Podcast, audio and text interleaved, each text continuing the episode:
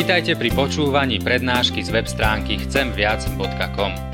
Portál chcemviac.com pre vás pripravilo slovenské evangelizačné stredisko. Nech vám táto prednáška poslúži na duchovný rast a múdru orientáciu v živote. Dajte ju do pozornosti aj iným. Pridajte si nás na Facebook alebo Twitter. Chcemviac.com. Viac ako dáva tento svet.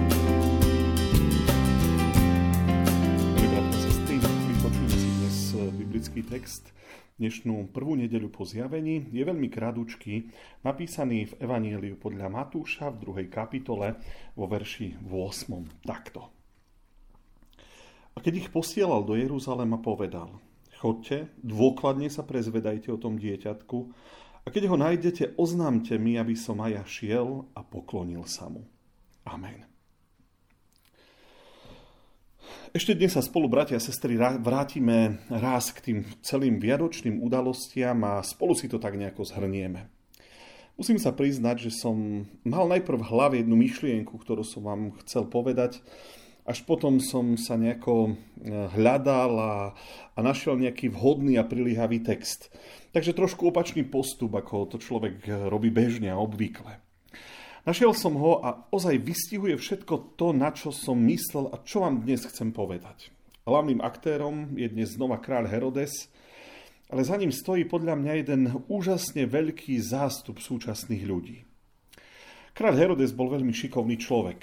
Vo svojom vnútri si myslel svoje, mal v hlave svoje plány, ktoré si pedantne premyslel, nachystal, ale navonok vedel vždy urobiť dojem a vedel zahrať úžasné divadlo. Myslím, že svojim záujmom o novonarodeného kráľa ohúril aj múdrcov od východu. Proste bol tým, ktorý chcel hneď vedieť detaily, ktorý okamžite prejavil ohromný záujem, ktorý prikázal, aby veľkňazi prišli a zistili, čo o tom hovoria písma, kde ten kráľ sa má narodiť. Pravdepodobne ani mudrci neprehliadli tu jeho pretvárku a neúprimnosť.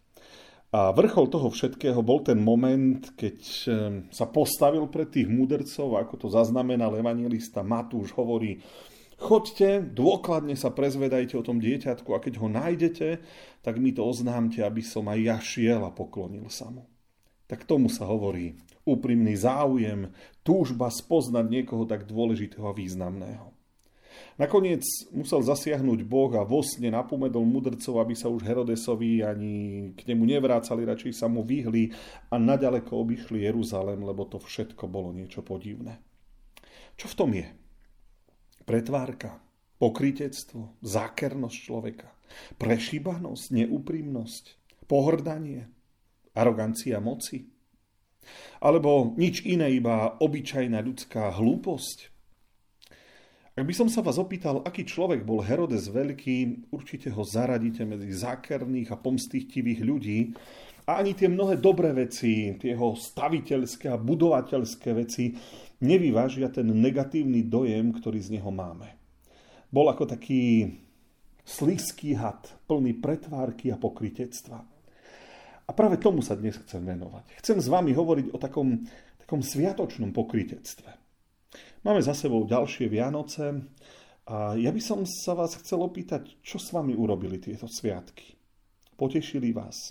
Stretli ste možno známych ľudí, ponavštevovali rodiny, nabrali ste nových síl, odýchli si, alebo vás tie sviatky vyčerpali. Proste veľa sedenia v kostoloch, veľa jedenia, všelijakých dobrôd. Každý večer vám bolo tak zle ako mne. Bolo to celé únavné a už ste chceli, aby to všetko skončilo. Viem, že rôzni ľudia by rôzne reagovali, ale mňa by viac zaujímalo, či vás tohtoročné Vianoce ovplyvnili v tom duchovnom slova zmysle. Či vás nejakým spôsobom obohatili.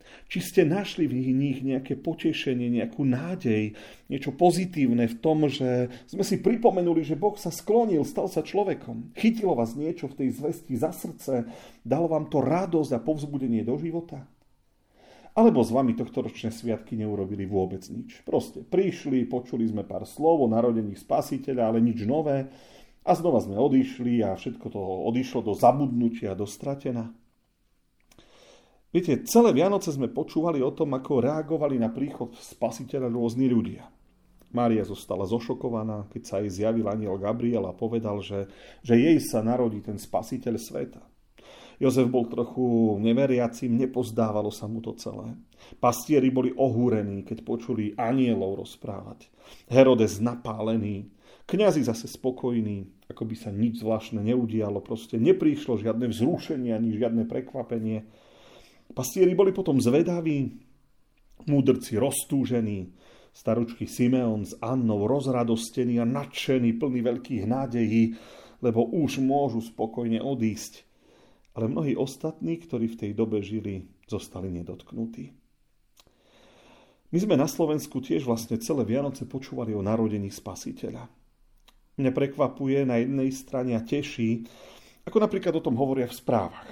Vždy dajú rozhovor s nejakými ľuďmi, ktorí prichádzajú na Vianoce do kostolov oni všetci tak nadšene rozprávajú, že oslavujú narodenie spasiteľa. Potom to ešte zopakuje nejaký kňaz, ktorý to ešte podrobnejšie vysvetlí. Potom ukážu našich najvyšších čelných predstaviteľov, ako sedia v kostole a ďalšími, s ďalšími politikmi a oslavujú narodenie Ježiša Krista. K tomu sa pridá ešte nejaký dobrý kresťanský film.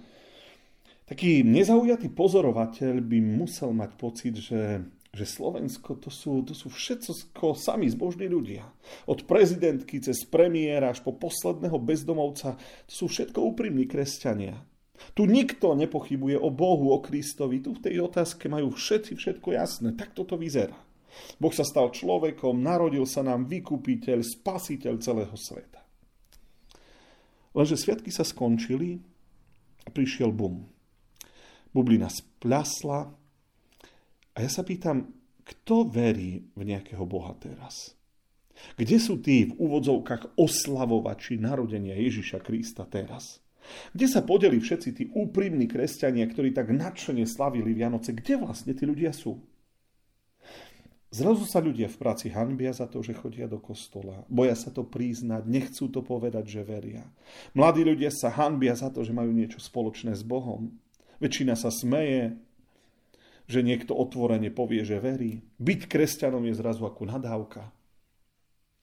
Ja si vždy predstavím, ako prídem na bohoslužby na evangelické gymnázium v Košiciach a chcem od študentov, aby sa po príhovore všetci modlili nahlas očenáš. Máte v lavici možno 600 študentov a neviem, či 30-40 z nich má odvahu tú modlitbu hovoriť nahlas. Všetci ostatní sa v podstate hanbia, pretože modliť sa pre nich je niečo trápne. A to sme na cirkevnej škole. Poviete si, to sú ešte len deti. Nie, nie sú to už celkom deti. Majú svoj názor, majú svoj pohľad a toto je ich postoj. Ale predstavte si vy starší vašu situáciu v práci, postoje k viere vašich kolegov.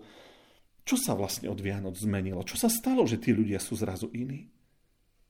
To majú niekde nejaký gombik, ktorým sa prepne zo zbožných na svetských? A po Vianociach každý prepína do nejakého svetského režimu? Tak nejako to asi vyzerá. Ja som rozmýšľal, ako je toto možné. Ako niečo také by sa dalo vôbec pomenovať. A tak som došiel k tomu biblickému veršu a nazval som to, toto je, je úžasné sviatočné pokrytectvo, úžasné myslím tak v úvodzovkách. Je to len nejaká pretvárka, ktorá trvala niekoľko dní, nejaké divadielko, ktoré ľudia hrajú pred inými ľuďmi, ktoré sa mi veľmi podoba tomu Herodesovmu. Tomu, tomu takému zákernému. Chodte, dôkladne sa prezvedajte o tom dieťatku a keď ho nájdete, tak mi to oznámte, aby som aj ja šiel a poklonil sa mu.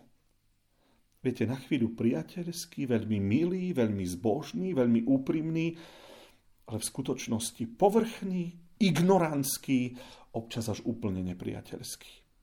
A taká je naša spoločnosť. Proste pár dní rozprávame o spasiteľovi sveta, a potom toho istého spasiteľa dokonalo celý rok ignorujeme, odsúvame bokom, pohrdáme ním, ak by sa dalo, tak sa ho pokúsime zbaviť tak, ako sa ho zbavil Herodes, alebo chcel zbaviť Herodes. Len, len aby nám nestal v ceste, len aby nás neotravoval, len aby nám nezasahoval do našich plánov.